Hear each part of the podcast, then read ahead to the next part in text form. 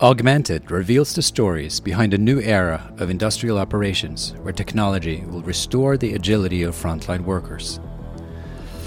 In episode 23 of the podcast, the topic is digital manufacturing with CAD CAM in the cloud. Our guest is Jon Hirschtick, head of SaaS, Onshape, and Atlas platform at PTC. In this conversation, we talk about the story of SolidWorks using agile methods, listening to the market, charting the evolution of CAD into SaaS and its emerging and future iterations in the open source cloud and beyond. Augmented is a podcast for industry leaders and operators, hosted by futurist Trond Arne Undheim, presented by Tulip.co, the frontline operations platform, and associated with MFG.works the industrial upskilling community launched at the World Economic Forum. Each episode dives deep into a contemporary topic of concern across the industry and airs at 9 a.m. U.S. Eastern Time every Wednesday. Augmented, the Industry 4.0 podcast. Industrial conversations that matter. Jon, how are you today? Great, Trond. Pleasure to be here. So I'm so excited because we're going to go on this very ambitious journey, hopefully from past, present to future. And, you know, there's none better than, than you to describe it. And in our pre-call, Jon, we, we were talking about this and it really is a, deso- a story that deserves to be heard. And I think a story that 10 years from now will be told and retold because I do believe that you have been onto something that others have been a little slower at, you know, getting at. Um, and I wanted you, Jon, to ex- explain how it is that you got so deep into digital, but also manufacturing. Because not everybody who goes to MIT and majors in mechanical engineering then goes straight into manufacturing. Give us a little bit of your sort of early, early days. I, I know that one of the fun stories is the MIT blackjack team. Yeah. Um, oh, there are other stories. Well, um, I uh, I grew up in Chicago. I was born in 1962. I'm going to come back to that later in the story because that was a big year for CAD. Not that I was born; there was another big event that year. And I grew up in Chicago, and in, uh, I was very interested in electronics, and that led me to start programming computers in 1975. By the way, a little little trivia sidebar: I learned to program a computer in the same building, the high school where they filmed the movie The Breakfast Club. If you've seen that movie, that high school, that's where I learned to program a computer. I taught myself. There were no classes. There was a terminal in the corner, 110 baud. So 110. And in that same building, it's also where I took another course at the same time in drafting, paper based drafting and the two seem to have nothing to do with each other. Eh, I got placed into that through an aptitude test. So, 1975, I learned paper based drafting, I learned computer programming. I go to college thinking I'm going to major in computer science, but I change. My uncle convinces me to move into mechanical engineering and product design, which looked much more interesting. So, I go to get an internship and, and, and, it reminded me of my drafting background, you know. And anyway, I go to get an internship in college in 1981, 40 years ago this month. And uh, they placed me at Computer Vision, a CAD company. They say, "Oh, you're a mechanical engineer. You know how to program computers." And I, uh, uh, I have to say that that I, I've worked 40 years now in the same business, the same, not the same company, but the same industry, building software tools for product development, and that are used to design and manufacture products. Um, been in several companies, and I view today. I'm 40 years into it. Um, uh, probably what I'm best known for is founding and leading SolidWorks for many years. I was the lead founder and then longtime CEO. I spent 18 years there. But today, I'm at PTC with Onshape, and people say to me, Trond, they'll say, uh, Hey, you've been at it a long time. What was it like in the early days or when you were just getting started? And I always answer the same. I say, Today, now, these are still the early days and we're still getting started. And that's true for me in my career. It's true for the CAD industry, and it's true for the digital transformation of manufacturing in general, that we're only about half done, if that, with the power of what we could really do for product developers, for manufacturers in the world. And so it's, a, it's still an exciting time to be here. And my work is far from done. It's so interesting you say that because the timelines of technology and of industry uh, sometimes seem to clash, and and maybe because there's this impression, this popular impression, I guess, that technology somehow moves at the speed of light, and usually people will say, well, you know, industry is slower, and you know, like society, you know, is is even slower to catch on. But I mean, you have seen a bunch of different technologies throughout these 40 years. What is your best explanation for this impression people have that technology somehow moves really rapidly when if I look at the manufacturing industry, it's sort of like the opposite. But on the other hand, when technology does get introduced, it, it, it obviously uh, and you do it the right way, it has massive, massive consequences. What what, what is your sort of general one liner on, on that? And you know, we are going to go into the details here, but it's just an interesting thing. And then lastly, right, people these days vastly underestimate manufacturing. Right, the whole U.S. actually sort of have you know they left it behind. And yeah. that again is really mysterious. So I'd say the answer is if I use the language of CAD and design, I would say the answer is most people lack the ability to form a good perspective view, okay, mm. on t- over time and change. So you tend to remember things that are happening in the present or a big change that you saw, and you don't remember a lot of other things. And people have very poor senses of time scale, you know, and, and perspective. So um, anyway, and and I have seen changes happen that seem a lot of changes also seem really um, unimaginable when you're looking at them going forward and looking at them in the rearview mirror after they happen. They're the most obvious thing in the world, you know. Mm-hmm. and so, so those things, right. you know, so it's very hard for people. Also, it's hard for people to relate to the different speed at which computing and digital technology evolves relative to physical technology that you see. Like it, like you know, like if if um, if cars had gotten faster at the rate that computers have since I started programming in 1975, you know, cars go about the same speed that they did then, but computers go whatever a thousand times faster. You know, you'd have cars going fifty thousand miles an hour. You know, it doesn't happen. Or a car would cost ten cents if if they the pricing had changed the way computers do. So people. A lot of people just can't grasp that and relate to it. And change happens when it happens. It, it doesn't happen be, on the schedule of the entrepreneur. It happens right. because there's a a, a, a, combination like like a storm of certain conditions come together and it's like magic and then boom it happens um, well so we'll we'll get through that in these 40 years because uh, there is indeed it seems to me uh, there are these moments where things really do change even with physical systems so and, and yeah. we'll get to that in oh, when we I, talk about can the I future one more well. one more point to borrow yeah. from Marc Andreessen, one of the investors in um, OnShape uh, from Andreessen Horowitz, he said, and I might not get the details right. He said, I arrived in Silicon Valley in, I think it was 2000, and I felt I had come too late and missed everything. So people always think some generation of tech is kind of done until it gets dramatically expanded. Like people thought, um, you know, people thought computers were very widely used in the 1970s and 80s. And then when the PC came along, people thought, oh, wow, now computers are really widely used, you know. But then the phone came along and made computers look like specialty devices, you know. And so it's like everything's everything's kind of relative. You know, there's been several generations where computers felt they were made widely available. And that's because again, it was made widely available compared to what came before not what came going for. You know. It's funny you you mentioned this because you know as you know I spend a lot of my my time thinking about these things, but sometimes you're a little sad because you know you you meet people who say you know what are you trying to tell me? What do you have to tell me?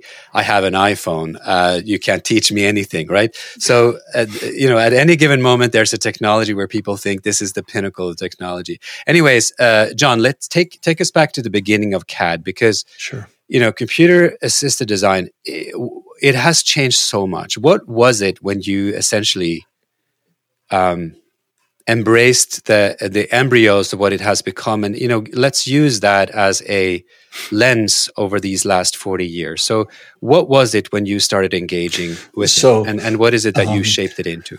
So when I started, and by the way, um, so I came along in 81 to computer vision. If I just go back for just a moment and say in 62, Ivan Sutherland wrote a thesis called Sketchpad at MIT, his PhD thesis online. You can find it if you Google it. By the way, if you go to YouTube, you can see videos from the 1960s of Sutherland's demo. He's not the guy giving the demo. It's not Sutherland, but it's the system he wrote. There seems to be some confusion about that. But you'll find him, there's these really cool black and white videos. So 1962, the year I was born, Sutherland's writing his PhD at MIT and you want to talk about a visionary, uh, Trond. He was a total visionary. It was not only the first CAD system, it was probably the first gra- computer graphics system, object oriented programming, interactive use of computers. So that's 62. By 1981, when I come into the picture, you have these companies. You have two kinds of CAD out there in house developed systems like General Motors had developed um, a system, Ford, um, Boeing. I believe they had developed their own internal CAD systems running on mainframe computers. And then you had these companies building CAD systems, most notably Computer Vision and Applicon.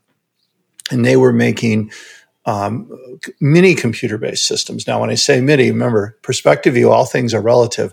This was still the size of several sub zero refrigerators, okay, and went into a special room typically and had maybe three terminals connected to it. Um, uh, with probably one one thousandth of the computing that's in my watch today. Okay, no kidding. You know, you're talking about machines with maybe I don't know, 64k of memory, maybe. Okay. Anyway, the company sold the computer system and the software and the furniture. You'd get the chair and the table and everything. That's the computer vision I walked into. And so that was the nature of the computing. Now, the nature of the application software was uh, using either doing computer aided drafting, meaning taking what I learned in high school to do pencil on paper and doing that on the computer screen. If you can computer aided drafting in 2D or 3D modeling, but you might think of it as 3D modeling with the digital analog of coat hanger wire. It's called wireframe modeling. So if you want to make an object, you'd make it the way you ever seen a sculptor work? There's some famous sculptor, um, I forget who it was who who worked with wire and they made like shapes that looked like things. That's what we were doing in 3D in that day. And there was a twinkle in the eye to do what was called solid modeling or real real 3D modeling, but it didn't really work very well. So those were systems we were selling. They were slow, they were crazy hard to use. Day 1 on the job in 81, I'm a college student, it's summer day one on the job, they show me how to use the system and I can't figure it out. And I end up, you know, I'm not used to getting up early in the morning. I had lunch, I fall asleep. I'm like, this is so boring. I picked the wrong industry. Good thing it's only for the summer. And yet here I am 40 years later. But the systems were hard to use, big. Does that most listeners won't really relate to an era where a computer looked like that. You know, you have to have been of a certain vintage to have ever seen one let alone used one the way I did in the in the. So that's my world of CAD in '81. Quarter million dollars for the system, big mini computer, wireframe, and 2D drafting.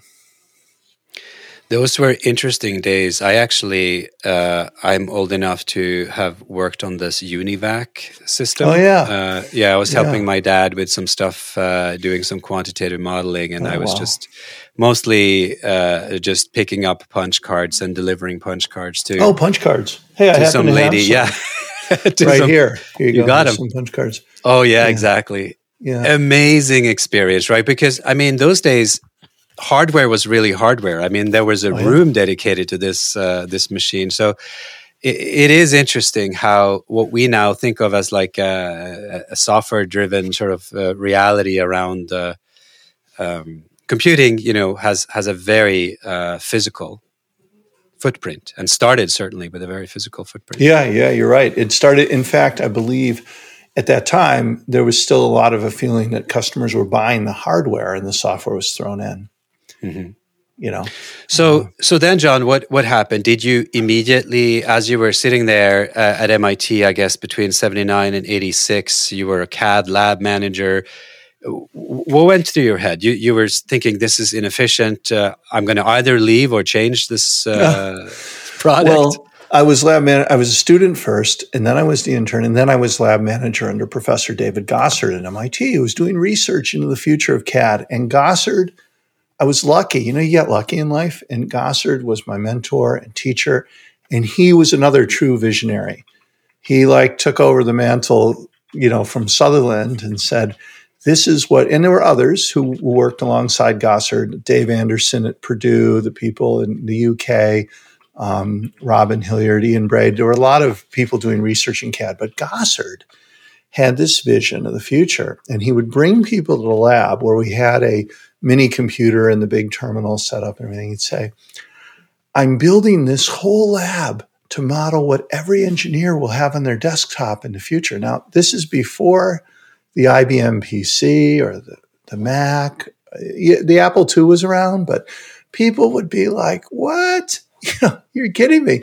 And he'd say every engineer is going to have it. So what a visionary. I was lucky to be around. He also said it's not going to use these weird type commands. It's going to use a mouse and, you know, the, the work on graphical user interface. So he did research and he said on solid modeling on varying shapes by by changing dimensions, which is one of the key technologies you get so-called parametric or variational design. So I was in that research lab. I actually wrote my thesis on AI using an expert system to identify problems, manufacturing problems in shapes. Um, that's another story on a Lisp machine, if you know what that is. So, so Gossard, I'm in this Gossard lab and I'm full of visions for the future. And I know what the reality of the CAD system world is like from working at, at computer vision and so forth. And I'm like, and I just wanted to start a company. So off we went. We started our first company based on an idea that we had researched at the CAD lab. That was 87.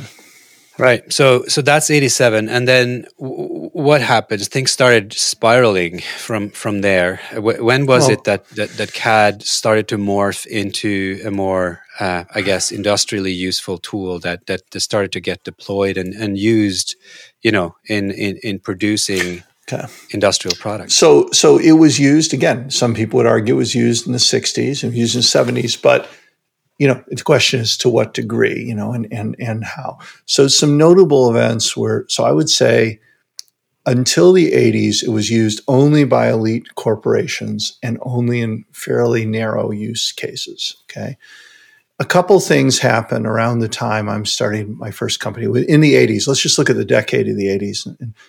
Um, uh, so Autodesk was founded on the West Coast in California, and they build a 2D drafting system called AutoCAD for the IBM PC that had just come out. That catches on like crazy, okay, for drafting. All right. And that brings CAD to an order of magnitude more people, 2D CAD.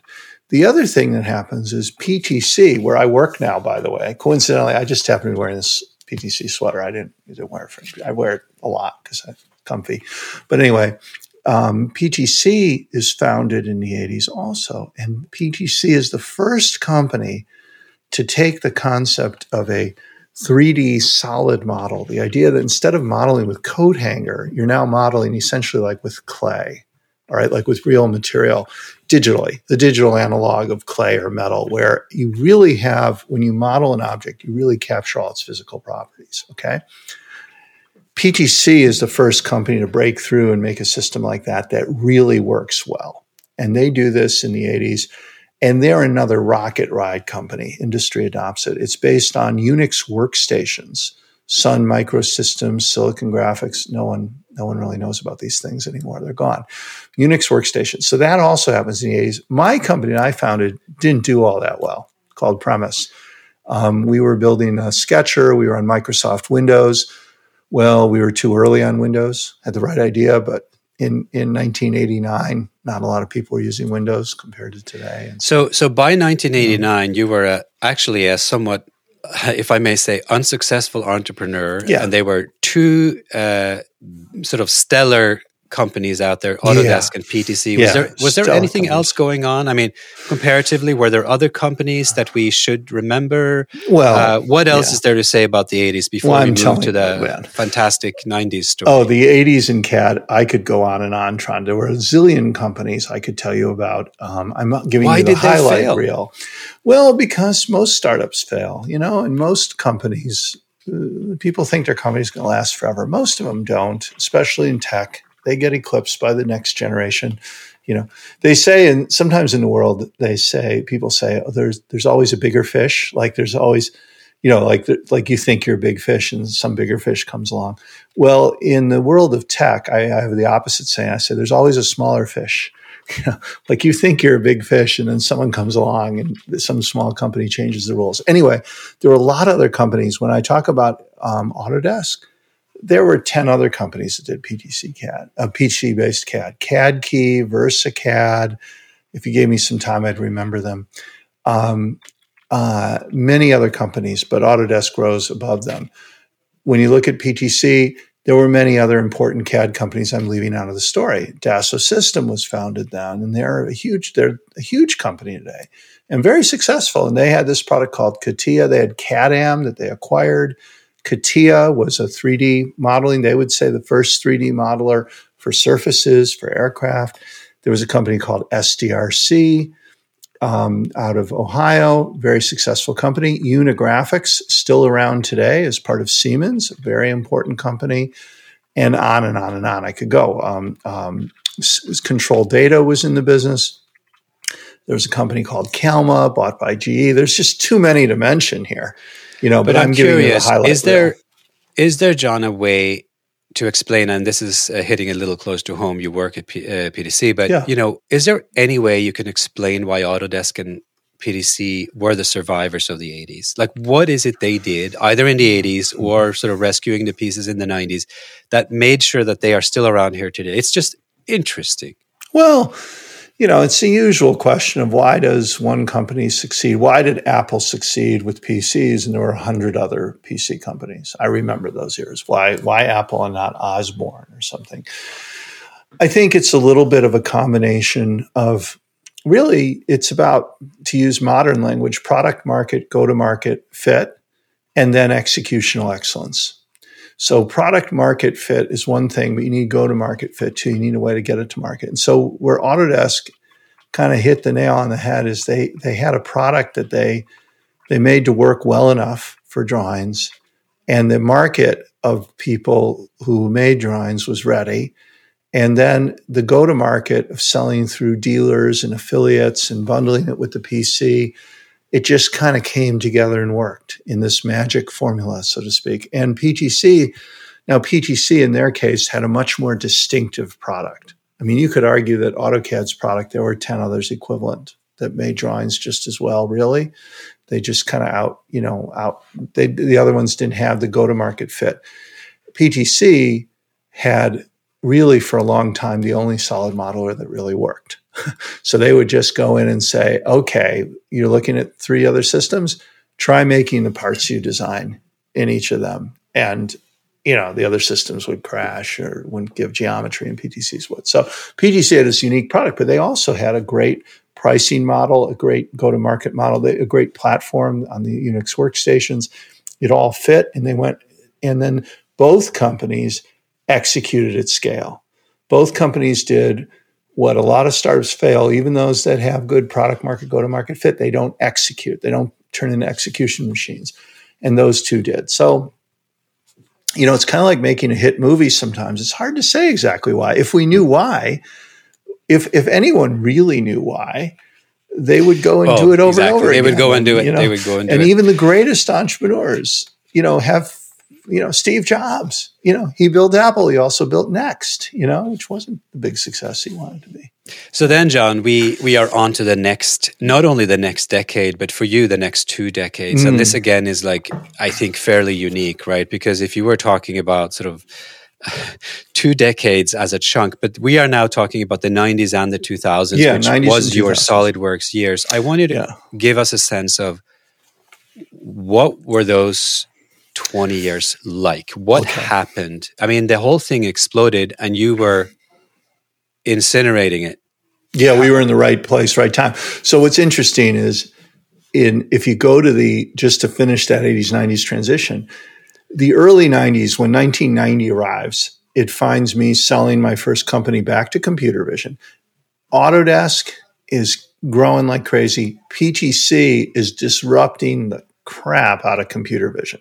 Okay, they're, they're, they're, and I'm at computer vision, so I'm in the receiving end of PTC winning all the business and taking our business away.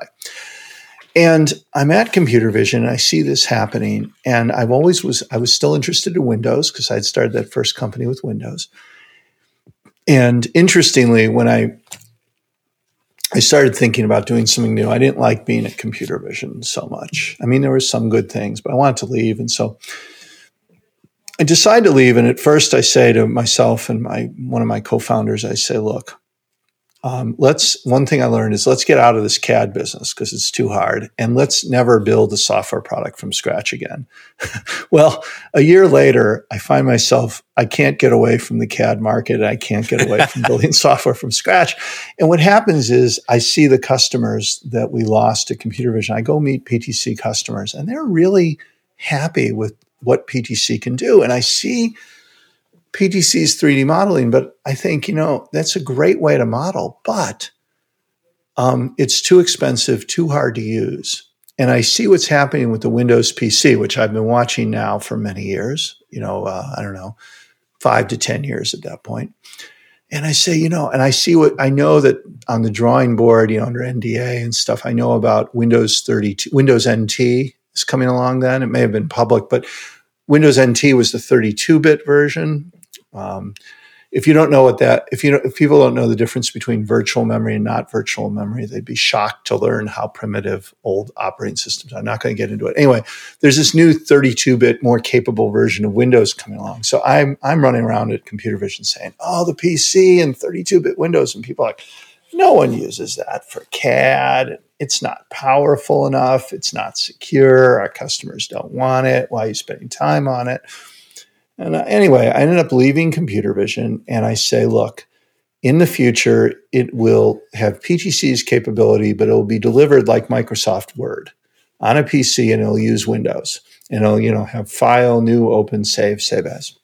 That's the insight. And we'll use Autodesk's business model. So people say, hey, you're a big visionary. I, I felt it was the most freaking obvious thing in the world. Well, if PTC's power, Microsoft's platform, Autodesk's business model hello, you know, just do that. Well, I want to make formula. a transition here, which maybe is a, a, a, little bit sort of psychologizing it, but uh, you were on the MIT Blackjack team from 1984 to 1994, arguably the hardest years in industry, but you must have learned something there. And, you know, publicly the story is that you also made some money there that then went, in, went into the company you founded. If you reflect on this Blackjack experience in terms of what it taught you, um, was there some company strategy in there, or was there some tactics? I mean, is it at all a stretch to say that some of the gamification that has become so popular these days, there's actually something to it. I mean, you were one of the first to take a game seriously, right? In, eh, and later then become, you know, an, a big industrialist. You were on this team, which is, you know, written up in various books and you guys were you know you you had an understanding obviously of of math and of systems and you were applying it you know in a pretty curious sort of context but then you took all that the experience the money everything and then you poured it into SolidWorks. So goes the public story. What what is your version? Yeah, so that is. The, by the way, I've read some of the things written on the internet, or some, and some of the details are wrong, but the general story arc is correct. So I, I joined the blackjack team when I was a grad student. I was working at the CAD lab. By the way, in a perfect storm situation, I ran into the people who I, I, first learned of the blackjack team the same month that the CAD lab was closed for a year for renovations. And my professor Gossard went to Japan for a sabbatical. So it's like there's very little for me to do around the lab, so to speak, and and it's the coincidences the of innovation, is, right? Know, and I, am a, I'm a grad student at MIT, so Um, blackjack taught me a lot about that was very useful in entrepreneurship. One of the first things it taught me is that um, just because everyone says something is a bad idea doesn't mean it really is a bad idea. So a lot of my friends said blackjack. I told them about it. They're like, "Oh, it's a scam. You can never win money." You know, my brother-in-law's uncle's dentist goes to Vegas all the time, and he says that blah blah blah blah blah. You'll get you know you get kicked out. It, it you know it, it, can't work. You're going to lose. All, you know, it's just like all this naysayer stuff. You know, negative, negative, negative. There were very few friends of mine who said, "Oh." I think you'll win money in 30, 40 years from now. You have a great story to tell. You know, nobody said that. You know, people were like, it wasn't seen as really so glamorous. It was like, oh, why are you doing that? You know, and and I just was drawn to it. It was very interesting. I had a background as a magician before then, and so it was very interesting to me. And so so um, so the system works. So it taught me, first of all, a lot of people said no, and then the system worked.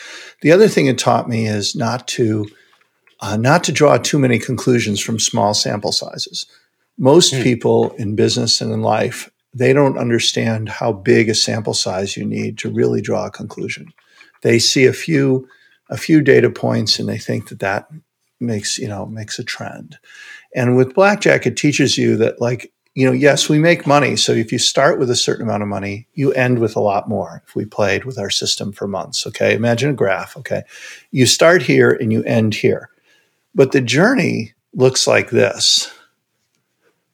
You know, you see what I'm doing. If you can't, if you're only hearing me and not seeing it, it's a noisy.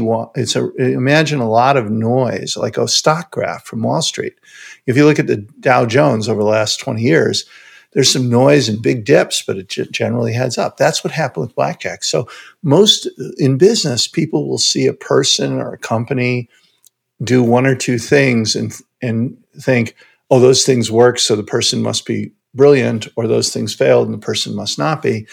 And I kind of know that that you can't draw too many conclusions. Someone can be playing the right strategy and still have what seems like a remarkable run of bad luck and vice versa. So that's a very useful lesson when it comes to It's interesting. I mean, I guess blackjack at the end of the day is very much I mean, it's strategy, but it's also statistics. It's very advanced statistics. It's very actually. statistical. Exactly. It's very statistical. And the probably the third thing I learned is I learned what it felt like to win. You know, and I think that you're not really a complete entrepreneur unless you've learned what it's like to feel a successful business, one that wins, and also learn what it's like to feel a tougher, unsuccessful business. And only those experiences really teach you what both feel like. You know, and if you've only felt one or the other, you're not really complete in your entrepreneurial palette yet, in my opinion. The so. fascinating thing for me is that you didn't only feel how it was to win and lose once, like you pointed out, you got a repeatable pattern and, yeah. and you got a, a, system, you know, through it. So, all right, look, this, uh, fascinating stuff. So, so get get me into SolidWorks. Let's yeah. let's spend some time on SolidWorks. So, it's, okay. uh, it's a good, it's a good story that I would say no one knows is too much. That's not right, but very few people know about SolidWorks compared to the people that know about an Apple or something else. And oh yeah, uh, well, nor should they, because I would argue, you know, SolidWorks has not made the impact on the world that Apple has. You know, I, mm, True, but you know we're talking yeah. about a massive industry, and uh, it, yeah. it, was a product. What what was it when you conceived of it back in '93? What, so, what was it that you guys set out to do? It was really what it came to be. I want to say, you know, sometimes there are real pivots in strategy, and as you know, in startups, but that wasn't the case with SolidWorks. The product was pretty much exactly as I had envisioned it. Like I just said to you, it was something that had the power of Pro Engineer, of 3D modeling, okay, that ran like Word on a PC, hmm. that had the UI of Microsoft now, did we make some some changes and improvements in the paradigm? We did. Could I get into a CAD technology discussion and discuss things like, you know, allowing partially constrained sketches versus fully constrained sketches. We innovated in UI with a concept called the feature manager, which we patented, which today is part of all systems, really. You know, things things like that. But fundamentally, you know, this the simple version of the story is it was 3D, the high end systems 3D power put into a word like software offering sold like Autodesk thousands of dollars. What we did evolve a lot from day one was the business model, the pricing, and how we distribute. So I start my home in Winchester, 1993 ish. Okay. I, and I start building this thing with, and I start recruiting friends of mine to do it with me. No, no payment. Can't pay them. And I'm, I'm living on my savings from Blackjack. And we do that for a year, building a prototype. And I can't raise venture capital. I try to raise venture capital. I go to the people who invest in my first company. Yeah, not interested. I go to other VCs and they're like, wait a minute, you're competing with PTC? Yeah, we are. Well, PTC is like the most successful company in the US right now. Well, but let me tell you about the future and, you know, run on Windows and get out of my office. You know, it's like, I don't want. Was know. there even an industrial tech VC environment to go to, or were you um, just going to the play, pitching the plain Silicon Valley VCs? no, no, well, first of all, we were pitching to Boston VCs. Yeah. Um, even though my first company, we had raised money from Kleiner Perkins. And by the way, a little sidebar. My first company, I went to California. I sat in the round conference room at Kleiner Perkins and presented to Frank Caufield and Brooke Byers and John Doerr and Vinod Khosla. And as I say, can I use profanity on your podcast? No, I'll just, I won't. I'll just say I presented to Regis McKenna, who I remember came back and told my friends, Regis effin McKenna. I mean that out of praise and, you know, respect, not, you know, like you won't effin believe who I effin presented to. It was Regis effin McKenna. Brooke Byers, Frank Caufield of Kleiner, used to be Kleiner Perkins, Caufield and Byers. And I know that was the Khosla, ultimate pitch. Khosla Ventures days. and John Doerr, who's like, you know, the, the Babe Ruth of venture capital. You know what. I mean? So like, like that's legends. just a sidebar. So I call these guys back. They don't want anything to do with me you know, because my first company wasn't a big success. And when people in Boston, I go all around these Boston VCs, like a dozen of them, and some of them don't literally don't let me finish the presentation. I'm not going to name names, but and another one gets really close and is really excited about investing. And then he says, No, we discovered this other company called CADKey. And I told you CADKey was a decent company, but they weren't doing what we were doing. So it's really hard to raise venture, but I stick with it. I have my blackjack money. I convince these co-founders to work, and eventually we get venture people to put money in, um, and we go and build our product, and we just start selling a ton of it. You know, like way more. Like, like the who did um, you convince? I'm just um, curious. Who so we ended up getting money from. What happened was Atlas Ventures, Axel Bichara who is today a big time VC and head of Bolt, which is a leading venture capitalist in the industrial and, and physical product space. I shouldn't say industrial, I should say they, they work with a lot of companies involved in physical products. And Axel was a young VC. He was my co founder at my first company back at the MIT CAD Lab and everything he's this young VC at Atlas. His partners say, he tells me later, his partners say, why are you wasting time with that guy Hirschtick? But he spends time with me. He eventually introduces me to a co-founder of PTC who had left named Mike Payne. And once we get Mike Payne on board, then, then investors start listening. Not because the software is any different. The software is exactly the same, but you have this guy who was a co-founder of PTC says, this is a good idea and I'm working on it. Oh, okay very interesting now. So we get Atlas, Burr Egan Deleage, which turned into Polaris. Okay, John Flint, if you know him, and Northbridge. You know Northbridge, big, big, very successful venture fund. Rich D'Amore at Northbridge, but Rich is like founding Northbridge. He doesn't even have an office yet. I like, you know, I remember meeting Rich, and so those guys invested, and they they got what we were doing. One of the three of them finally said, I'm in, called me up and said, I remember this meeting we had. If you're, I don't want to spend too much, you know, we went for this one meeting with one of the VCs and we, and I instructed my co-founder, Scott Harris, wonderful co-founder. He was doing the demo. And this demo, you had to click in exactly the right places or the thing would crash. Okay. He was, I said, Scott, I want you to keep the demo rolling. No matter what happens, keep the film rolling. Don't stop. Okay. Keep the visuals rolling. So we go into the meeting room with one of the VCs and he's in like, he comes in like 40 minutes late. Oh, yeah, you're that deal that my friend said I had to look at. All right, what do you got? And he's like, I don't know, he, you know, he's just like distracted or reading something or whatever. And we're like, yeah, yeah, yeah, you know, and, and I'm like, we're going to show you a demo. And, you know, and then there was just, just this moment where he like looked up and he goes, wait a second, wait, wait. You're actually running that on a PC? I go, yeah, yeah. It's in Windows? Yeah, yeah, yeah. And he goes, and no one else says anything like this? No, no, no, no, no. And, and, and, and it's running on PC, it really is. Yeah, yeah, yeah, it is. We have this prototype of the 3D modeling. And he looks over at Mike Payne and goes, And you were a founder of PTC? He goes, Yeah, yeah, yeah. And and you built Windows? Yeah. He goes, All right, I'm in. you know, like it just it just shifted in a moment. Like I said about the market, he goes, I like this deal. I'm in. And he calls me the next day and he says to me, I'm in. If you get the other guys, so you need what you need when you raise venture capital is is you need someone who's in who gives you a term sheet. When I advise people come to me and say, "Oh, I'm talking," I get these stories all the time. I'm talking to three investors, and the first one is like, "Well, when you get a lead investor," second one's like, "Maybe the next round," and the third one is like, "If you had someone with more experience on the team." And you know what I tell them? I say, "You know what that is? That's three versions of no." okay, there's a lot of ways to say no. That's all no if anyone's really interested, get them to give you a term sheet. Say, if someone says, I'm really interested, say, great um, send me a term sheet. Then they're interested. Otherwise, it's just no. Like VCs have all these ways of like giving you pseudo no's that stay sort of interested. And I love VCs. So anyway, that's the story. That's a long version, but you seem interested. So we raise our venture money, we build our product, and boom, the market just it's like the entrepreneur's dream, you know, like like like in my pre, you know, like instead of trying to work really hard to find business to business, like finds us and we get all these orders and customers and then we grow the business.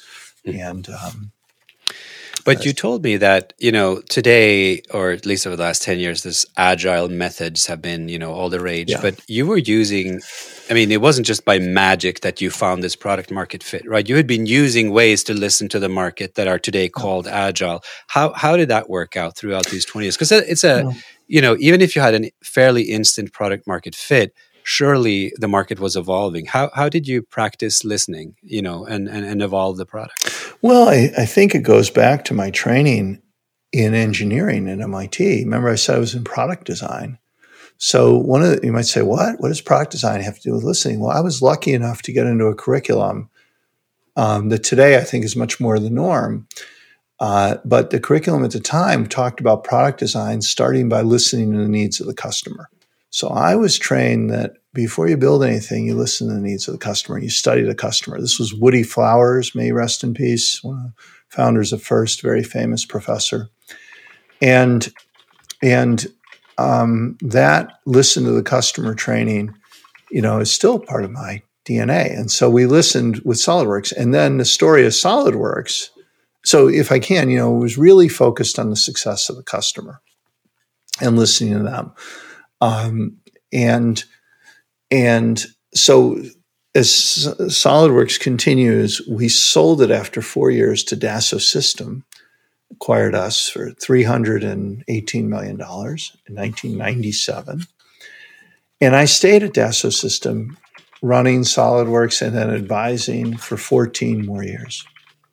So I stay 18 years, and SolidWorks grows to be 600 million ish dollar a year subs- business within Dassault Systems, and we have hundreds of thousands of users and cool products being built, and you know, really a great ride. But I listen to customers' problems again. I'm going to use this customer listening to take into the next, and I visit customers and they like the software, but every time I visit a customer, I get all these nightmare stories about installations and hardware and service packs and license codes and license code servers and data management servers because people are trying to use it in teams in modern environments with this little thing called the internet connecting them. And whoa, we never built it for that, you know? And so I saw those problems at SolidWorks and at the same time, I saw what was happening in cloud web and mobile, and you know, light bulb off again. Trying to, time to build something new. So what happened then? You you essentially discovered it was time to move to cloud because you know, as we were like talking about this digital thread that you've been part of yeah. for forty years, how was it basically customer discussion and discovery that, that where you sort of said, okay, this is the moment, this is the year, this is the these are the few years where the CAD systems have to move to the cloud. And and how was yeah. that transition? It must have been a little painful for the software. Oh yeah, well, it really was. It really was seeing two things come together. Okay, one was seeing all the problems the customers had and seeing them face to face, visiting customers. Okay, that I just outlined. And the other was seeing new technology, look using things like Google Docs. And I was using it when it, when the word processor was called Writely, and Google acquired it. I was a Writely user, and using. I was really fascinated with the potential cloud computing because not only was it going to solve customer problems, it was going to solve my problems. I hate. I hate extra work, and it just seems so clean and elegant that I could use cloud solutions and I saw what was happening with Google Docs and Salesforce and things like I don't remember if Zendesk and Workday were around yet, NetSuite, you know, basically everything was going this way. And it wasn't just taking the old application saying, oh, we'll, we'll move the workload into the cloud or something. No, no, no, no, no. It wasn't doing that. It was saying, we're going to rethink the whole app and the data and the tools live in one place in the cloud and everyone accesses it. And you get, you, you eliminate all this hardware crap and license codes and service packs, you eliminate all the problems they have by design. You don't have different people on different versions of software because we all use the same instance. People don't have to worry about which hardware they have. And then the collaboration benefits are amazing. And that suits the needs of modern teams to be more agile and more innovative. And so all these, so what I said was, hey, we could solve all these problems, but we have to build a completely new system. Yeah. And that's what we did.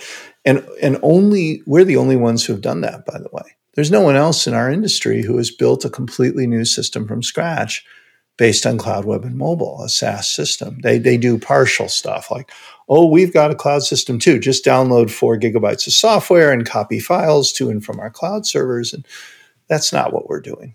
We think. But at this point, you were an experienced entrepreneur. This was yes. your third company you were yes. you're talking about. You were about to build OnShape. What uh, I mean, at this point, it's getting easier, right? Did you bring yeah. some of the old team along? Yeah, we, you, you we, certainly we, had your scars. It was it was easier. Like they say in the Blues Brothers, we're, we're putting the band back together. So we got John McEleney, Dave Corcoran, Scott Harris, Tommy Li was a co-founder of OnShape. He was my supervisor in '81 when I did my first internship. He's a co-founder of SolidWorks of, of OnShape, excuse me, and of SolidWorks. And then um, uh, Dr. Michael Lauer, uh, one of the smartest people I ever met. He was from the premise days. You know, so these are people we know each other 30 years. We're the only startup I know where the average age of the founders was 50. You know, so we're. By the way, everything interesting I've done in my life, people told me I was either too young or too old to do. I've never been the right age for anything.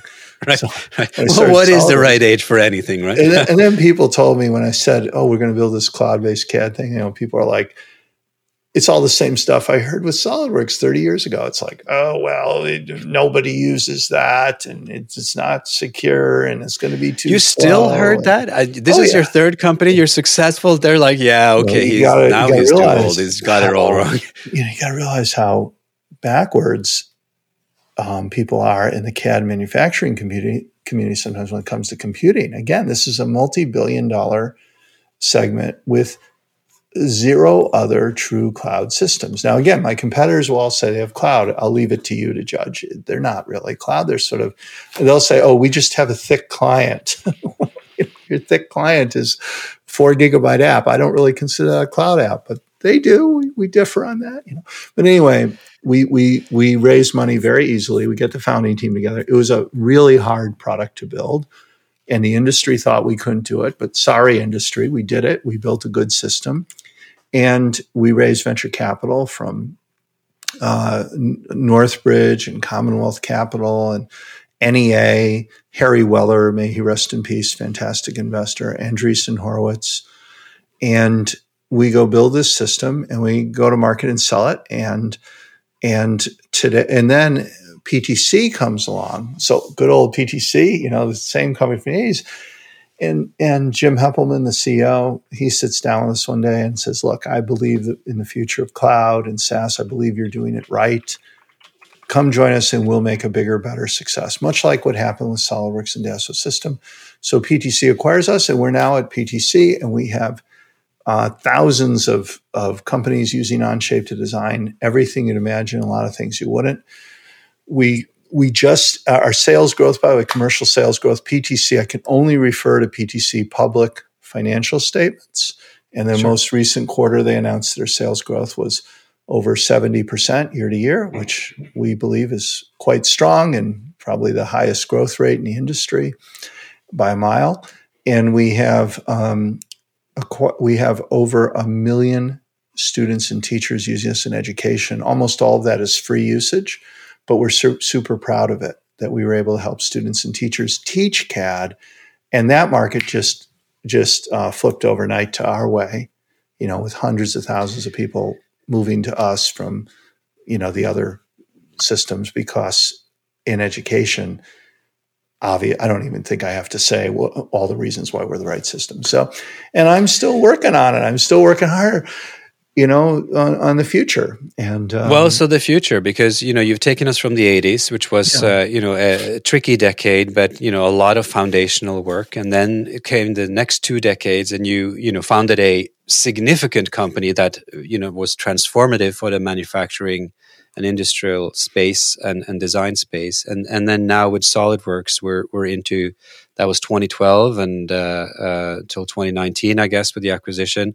No no it was it was solidworks was 93 Trond. I started almost 30 Yeah, I'm sorry, ago. not SolidWorks. Onshape. Oh, Onshape. Yes, I'm sorry. Yeah, SolidWorks was 93. I'm sorry, to 2011, and then Onshape 2012 till now, right? But 2012 was yeah. a conference room with nothing, with a Notion. So we didn't really, yeah. Know, we didn't really get going until 2013, and you know, and, and so forth. But, but yeah, but that's, that's, that's not that long ago. But where are we now? So you know, we're 20. Yeah. 21 right? Um, where is where is the future where's the next step? So because think, uh, first of all not not every uh, software in this space has moved from on-prem yet right? So we're still in no. this hybrid reality where cloud which to many seems like oh those were the days where that was new it's still new in yeah. the industry. It's kind of sad actually but yeah it is it is so one how do you explain that it's still new and number two what is the next spin on cloud or something else that's going to really transform uh, what what you can do? So I think that that it's the story in our marketplace is one of I call it like two sumo wrestlers battling it out. You know, is the analogy I'd use. For those of you who know what sumo wrestling are, you know, it's two giant wrestlers battling. In one corner, you have kind of the obviousness and inevitability of the benefits of cloud and web and mobile, which in any other industry is kind of old news. And if you go to the West Coast, it would be like asking if, you know, is color television better than black and white television or something? You know, it's like, what? Why are people, we're the last industry still talking about it. And then in, you know, so, so it's like this inevitable shift to cloud and the benefits it brings and cost savings, collaboration, agility, innovation, performance, and so forth. And then in the other corner, you have this giant entrenchment and inertia of manufacturing. And it's no joke that, you know, manufacturing is a really tough business. Hardware is hard. And so you have very high functionality requirements, you know, that, that in order to make real products, you have large amounts of data and processes invested in a set of tools like SolidWorks. And so to get that market to tip, to move is very hard and justifiably hard. And if you're a customer, it's not easy to say, oh, I'm going to rip out my CAD system. By the way, all those attributes I just gave you about the entrenchment, it makes it very hard to get into that, that market, very hard to, to win it. But once you win it, you build a very durable, growing, profitable business, which is why there it's interesting um, businesses. And so so we're trying to, you know, it's the battle of the, the sumo wrestlers, is how I put it, you know, entrenchment versus cloud.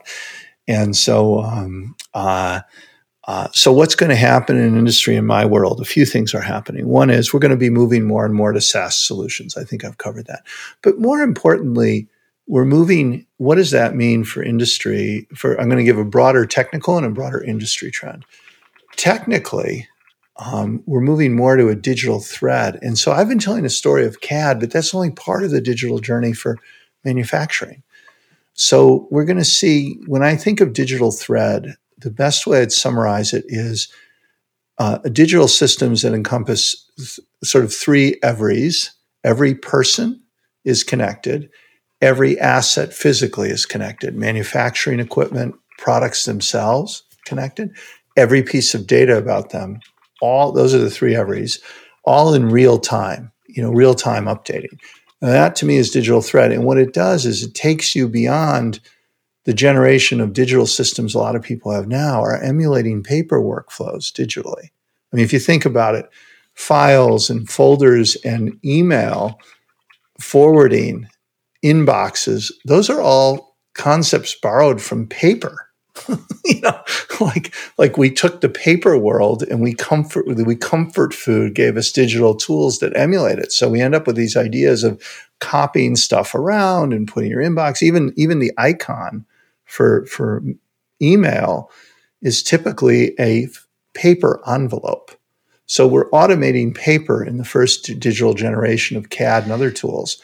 It's and, fascinating you know, that you bring yeah. up this uh, this uh, story because uh, uh, and this idea that we finally can move beyond paper. I mean, if this is really going to happen, um, the shifts could be much more drastic than than they were in the last 30 years of sort of like productivity software for for sort of desk workers right yeah. if you really are now saying that the physical space physical industry you know is close to some products and innovations that are going to move beyond just paper workflow so so tell me yeah. about what, what some of those systems look like uh, which ones uh, matter i mean in other circles, right? They use terms like industry four technologies yeah, or smart manufacturing. Smart I mean, manufacturing, do, yeah. some this is part of that complex. Yeah, and so what we're going to see is, and we're seeing it today with a lot of other companies are talking about this. It's not just CAD; it's connecting the the factory floor. So a number of companies and technologies that are connecting the equipment on the factory floor so instead of getting out of date, you know, copies of spreadsheets, which again is saying, well, we'll just do what we did on paper, but we'll do it electronically. Big deal. Instead, what they're doing is connecting in real time. So you have a two-way digital connection between the equipment on the factory floor and not just the equipment, but the worker. Okay. Mm-hmm. The worker on the factory floor, the equipment on the factory floor, and then everyone who has a stake in it, management, peers, and other factory locations, new factories coming online and we give people data, insights, training that they could never get otherwise. And this is where some other technologies come in. IoT, at the you know, is a sense connecting that kind of um, flow at the lowest level, and augmented reality becomes very important. And there's a lot of definitions of augmented reality, but to me, if we're going to give the frontline manufacturing worker, if we're going to connect them, every one of them, came back to my everys here of digital thread, if every worker is going to be connected, they're not going to be co- connected the way you and I are now at desktop computers with big monitors seated in chairs. We need to give them information that they can work with. So a a um, a a, uh, uh, a a AR headset can put digital information superimposed into their world of, of assembly or of service. And that's super exciting. Um, in terms of how they I'm, I'm interested in the yeah. form factors that this is going to take for you because you have seen so many transitions. Form factor is really important when when you're dealing with yeah, a physical workspace. Well, we haven't seen the the real tipping point devices of AR, but we're seeing a lot of AR, and I consider augmented reality to not just be your traditional headsets and by the way, I don't mean virtual reality because virtual reality, I don't think has much to do with the frontline worker. You know, virtual, you're in a full virtual environment. The, that's the last thing you want in a factory is to take someone away from. So in a factory, people need to be alert to what's happening around them or in a service situation. You go out to service a, a diesel generator for electricity and it costs a lot of money in downtime. The worker can come out and have a headset and the headset – that they're wearing. And it could be glasses, it could be a headset, it could be maybe a tablet computer that augments, it could be physical. I would include in this physical hardware that goes on the devices that might give them information. Like, like for instance, they might walk might walk up and an LED might light up near a valve. That LED could be in their headset you know, that they see it virtually, augmented reality style, or it could be physical and it lights up because it, it there's an IoT system that says, okay, unit number 3172A is being serviced by this technician. Um, I know he's an entry level technician. I'm going to walk him through the steps very carefully. Um, we had an expert record a series of steps on how to do this service operation. We can replay that with augmented instructional aids, but those instructional aids aren't a PDF file on a MacBook. They're instructional aids in, situated in the physical world that show them where to go and what to do. There's also a social dimension to this because the frontline workers are a more diverse population. And if we're going to bring them into the digital thread reality, we can't wait for the next generation to get the benefits of education and so forth. We have to bring them in now, and this is a way to do it. Yeah, there's a major skills challenge there for sure. Can you comment yeah. on on how Tulip's sort of frontline operations platform fits into this picture from from where you see it? Because you sort of you've seen as we have traced both the, the past, present, and and and into the future. Where where does uh, a product like a Tulip, which you know started out being sort of conceptualized m- more like a manufacturing execution system, but clearly has some elements of sort of no code and, and a little bit of the elements yeah. you're talking about here, which doesn't assume so much expertise, I guess, on, well, on the part yeah. of the workers. And what I, I, think I'm excited about Tulip because it's it's an example of exactly the type of system I'm talking about, where it's a digital thread kind of thought, you know, a piece of a digital thread that that connects. It's basically empowering. I see it as empowering the worker with digital augmentation to their work, okay, and empowering all the other people connect who have an interest, who have a stake in how that manufacturing line is running with the data they need connected really in real time. So the manager, this is how I see it. I'm no expert, but yes, my opinion.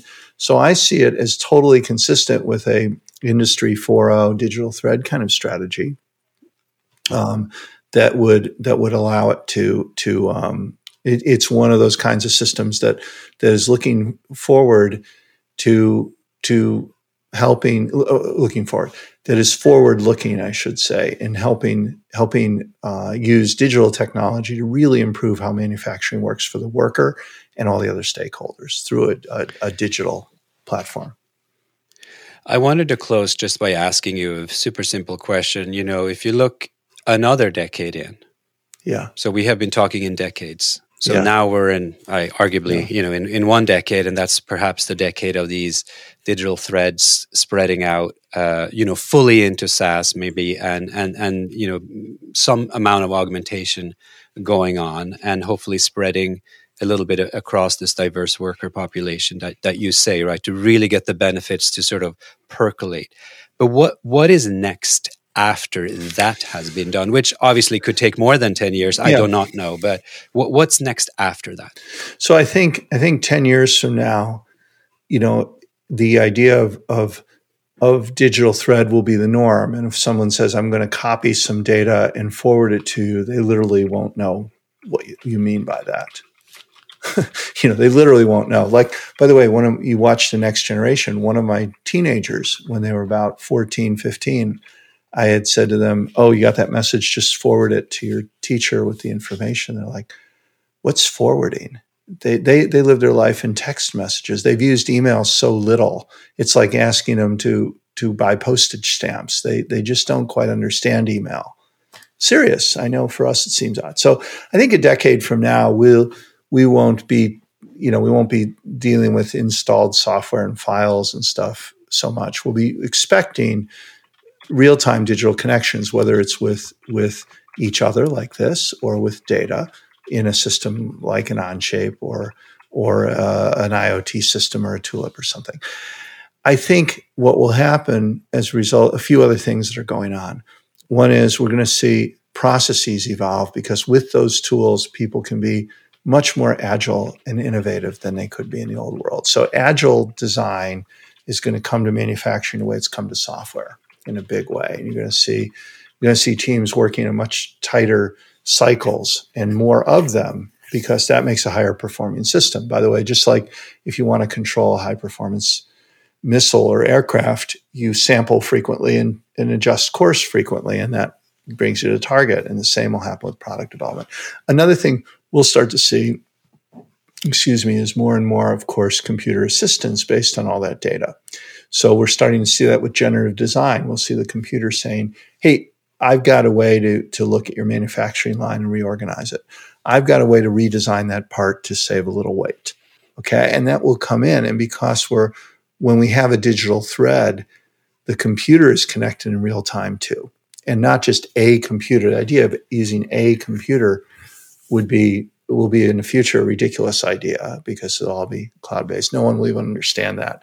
In the future, people say, um, people will be asking, oh, you have software that runs on one computer? How could that be fast enough? Okay. Anyway, the other thing, so we'll see, we'll see a lot more, a lot more computing power brought to bear on these problems through AI or machine learning, whatever you want to call it. We'll see more hardware devices coming in because once you're on a digital thread or a SaaS based system, new hardware can enter more easily.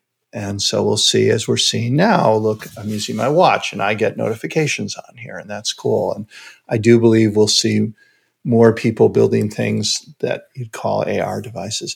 Um, I also think we'll see things in geometric modeling change. We'll see because of the emergence of of more 3D printing and generative design. We're going to see um, geometric representations, the scale of technical in my field, that are more um, are more uh, uh, are, are, of a different variety. Let's just say, without getting into the details so much. And we may see new systems. I got to say, at some point, we may see systems that I can't dream of, and I hope we do. Well, on that note, I was going to give you an unfair last question to oh, answer, oh, sure. which is next time you come on a podcast, whether it is, you know, if just a few months from now, a few years from now, or indeed a decade from now, will, will you have grown a beard and sort of look back at the industry, or will you have been in another boardroom and in another VC meeting to pitch the next big thing? Well, I don't, I, I don't think I'll be doing either. I have no plans to regrow my beard.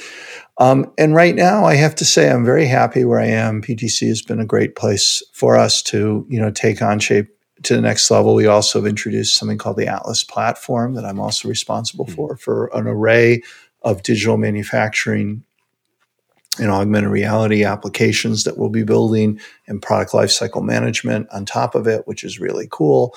Um, and uh, I'm really happy doing that. And so I'm kind of hoping that this is my last career step. You know, like like you know, to me, um, you know, I've been married before twice in my personal life. I'm married now, very happily married, but it was my second marriage. You know, I don't want to have a third marriage. I don't want to have a third company. I like, you know, or fourth company or whatever. I like where I am business wise. And so I hope to stay here, but you never know in the future. You never know. But I'm pretty happy. And I feel I have a lot more good work to do for my customers right here where I am. So, well, that's that's wonderful. Well, certainly, I thank you for for painting or or describing. I don't know what the metaphor is. This digital thread throughout these uh, decades for us, and uh, I wanted to say that you know whatever you do, you're welcome back here. Uh, I I certainly think it would be another hour. Maybe we can have you on to discuss innovation inside of a big corporation because oh, specifically yeah. in manufacturing, that that must be you know it, it is a completely different animal i guess and you have you have experienced both because you have sold to these corporations so so i'd, I'd love if you would uh, come back maybe we'll have a broader panel oh. uh, and i'd love to come come and discuss this this sort of like back and forth i guess between startup innovation and large company innovation and you sort of need both to propel the industry forward well, I'd be honored, uh, Trond. I'm honored to be here. Thank you for inviting me, and thanks for the the content you're getting out to the audience. I think it's great. It's a great topic, and uh, I'm delighted to be part of it now and maybe again in the future. Who knows? Well, thank you so much, Jon. It's been a pleasure speaking with such a legend. You have just listened to episode 23 of the Augmented Podcast with host Runar Undheim. The topic was digital manufacturing with CAD/CAM in the cloud. Our guest was Jon Hirschtick, head of SaaS, Onshape, and Atlas platform at PTC. In this conversation, we talked about the story of SolidWorks, using agile methods, listening to the market, charting the evolution of CAD into SaaS, and its emerging and future iterations in the open source cloud and beyond. My takeaway is that digital manufacturing is moving to the cloud, and that means a whole lot more than office software moving to the cloud. In fact, establishing a real time digital thread through next generation low code and no code systems will reshape industry. The notion of factory production distributed teams, product development will all evolve significantly and will enable personalization across industry and across any and eventually all of manufactured goods.